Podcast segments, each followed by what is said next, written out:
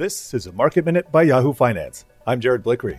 Stocks settled mostly higher, but a last minute slide into the close robbed the NASDAQ of a record high. Instead, it settled three tenths of a percent lower. The Dow notched 114 points, and the S&P 500 turned in a whopping 7 basis points.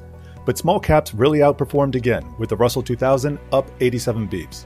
The energy sector was the biggest outperformer today. Exxon and Chevron were each up over 1%, while real estate and tech were the biggest laggards, a 180 reversal from Tuesday.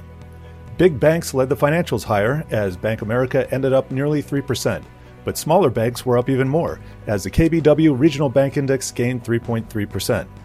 Tesla and Apple swapped places from Tuesday's close. Tesla was up under a percent while Apple was down 7 tenths of a percent. But Nikola, not so lucky. Down 10% after a big order for its electric garbage truck was pulled, it now sits at a multi month low. The carnage in the crypto token XRP continues as it's plummeted 38% today alone. It's shed nearly half of its value over the last two days after the SEC confirmed Tuesday that it's suing Ripple, which sold XRP. Tomorrow's Christmas Eve day with an early 1 p.m. Eastern close in stocks. Focus will be in the House, attempting to vote higher direct payments into the stimulus package, as well as President Trump's reactions.